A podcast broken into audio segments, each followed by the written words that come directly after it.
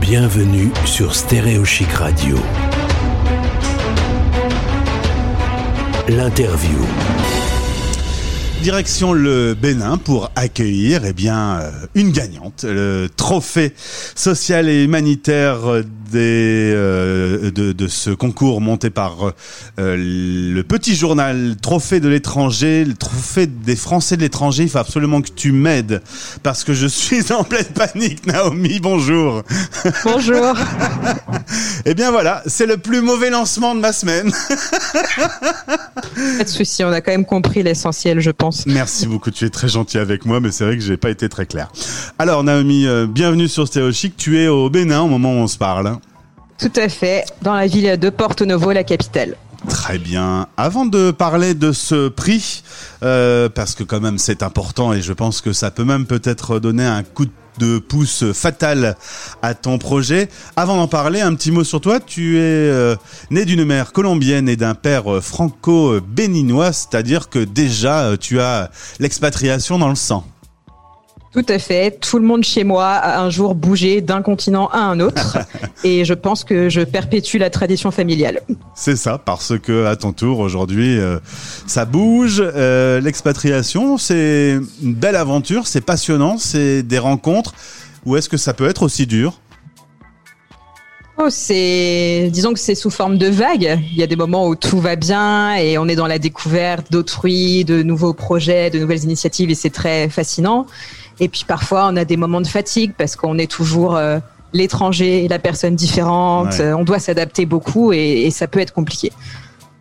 Mais au final, euh, tu as trouvé une idée euh, géniale qui t'a permis donc de rafler ce trophée des Français de l'étranger. Euh, le titre, c'est le trophée social et humanitaire remis par France Média Monde. Le concept de base, je vais essayer de le dire, mais tu vas me reprendre, hein, d'accord? Tout à fait. Ça s'appelle euh, Bobeto. Bobetto. Bobeto.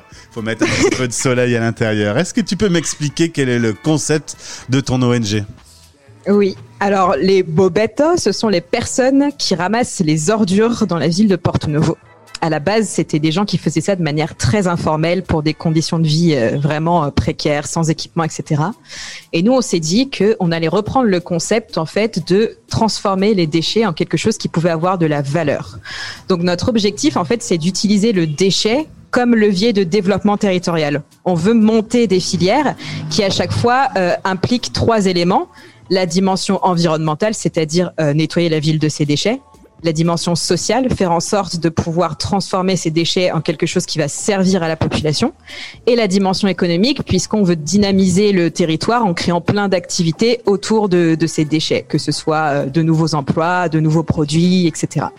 Il y a également euh, une sensibilisation dans les écoles qui est euh, organisée. Oui, tout à fait, puisque bon, jusqu'à récemment, euh, la collecte des déchets, c'était pas encore un acquis ici à Porto Novo. On a eu une réforme qui a eu lieu en juillet 2020 pour euh, universaliser la collecte des déchets, mais jusqu'à présent, c'était un peu facultatif. Et donc, il y a encore beaucoup de travail à faire pour expliquer aux gens pourquoi c'est important, euh, qu'est-ce que ça cause quand les déchets sont maltraités, etc. L'Europe euh, a réagi il y a quelques années et en effet, le sujet des déchets a commencé à être traité avec des usines qui font du tri, qui font du recyclage. En Afrique, il y a encore beaucoup de travail.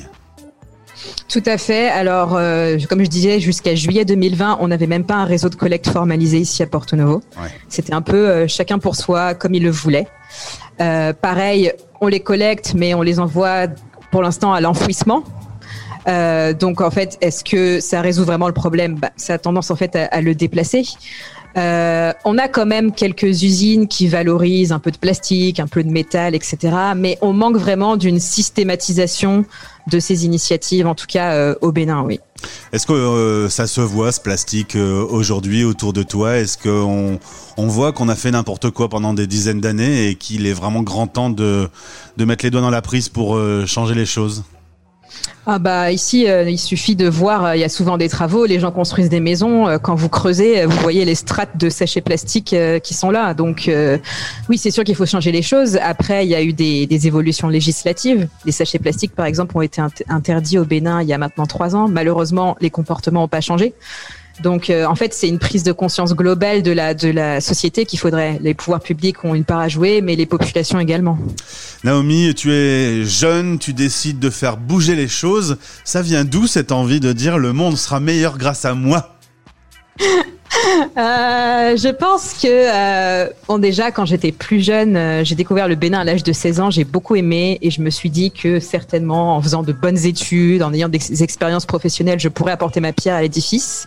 Et j'aime en fait cette idée d'être euh, d'être utile, que que mon travail serve à améliorer les choses et soit pas juste euh, un travail pour gagner de l'argent et, voilà payer mon loyer et me faire plaisir et, et voilà. 15 000 auditeurs à peu près par jour, euh, habitant sur toute la planète, euh, des Français de l'étranger t'écoutent en ce moment. Qu'est-ce qu'ils peuvent faire pour t'aider? Alors nous, euh, on a beaucoup grandi et nos équipes ont beaucoup grandi euh, grâce à l'apport euh, de personnes euh, étrangères qui sont venues nous conseiller, nous apporter des idées, que ce soit sur le plan technique, sur le plan organisationnel. Actuellement, on a déjà une cellule R&D dématérialisée avec des gens qui sont un peu partout dans le monde et qui vont contribuer au projet. Et ça, ça nous aide beaucoup à avancer. Il y a des gens aussi qui viennent faire du bénévolat chez nous pour des périodes étendues, qui sont pas là pour remplacer l'équipe locale, mais pour l'appuyer, la faire monter en compétences. Et puis, bien évidemment, il y a toutes les personnes qui nous soutiennent en faisant des dons, puisque bon, le nerf de la guerre, c'est quand même, c'est quand même l'argent. Donc, euh, il y a moyen de nous faire un don sur notre site internet également. Eh bien, dans ce podcast, il y aura tous les liens. Rappelle-moi le nom de l'ONG, s'il te plaît. Bobetto. Je te promets pour la prochaine fois d'avoir fait des efforts. C'est cool, euh, en tout cas, d'avoir été avec nous euh, en direct. Un magnifique sourire et un beau soleil au Bénin. Je suis pas tout à fait surpris. Hein. Ah, c'est sûr, ici il fait toujours beau.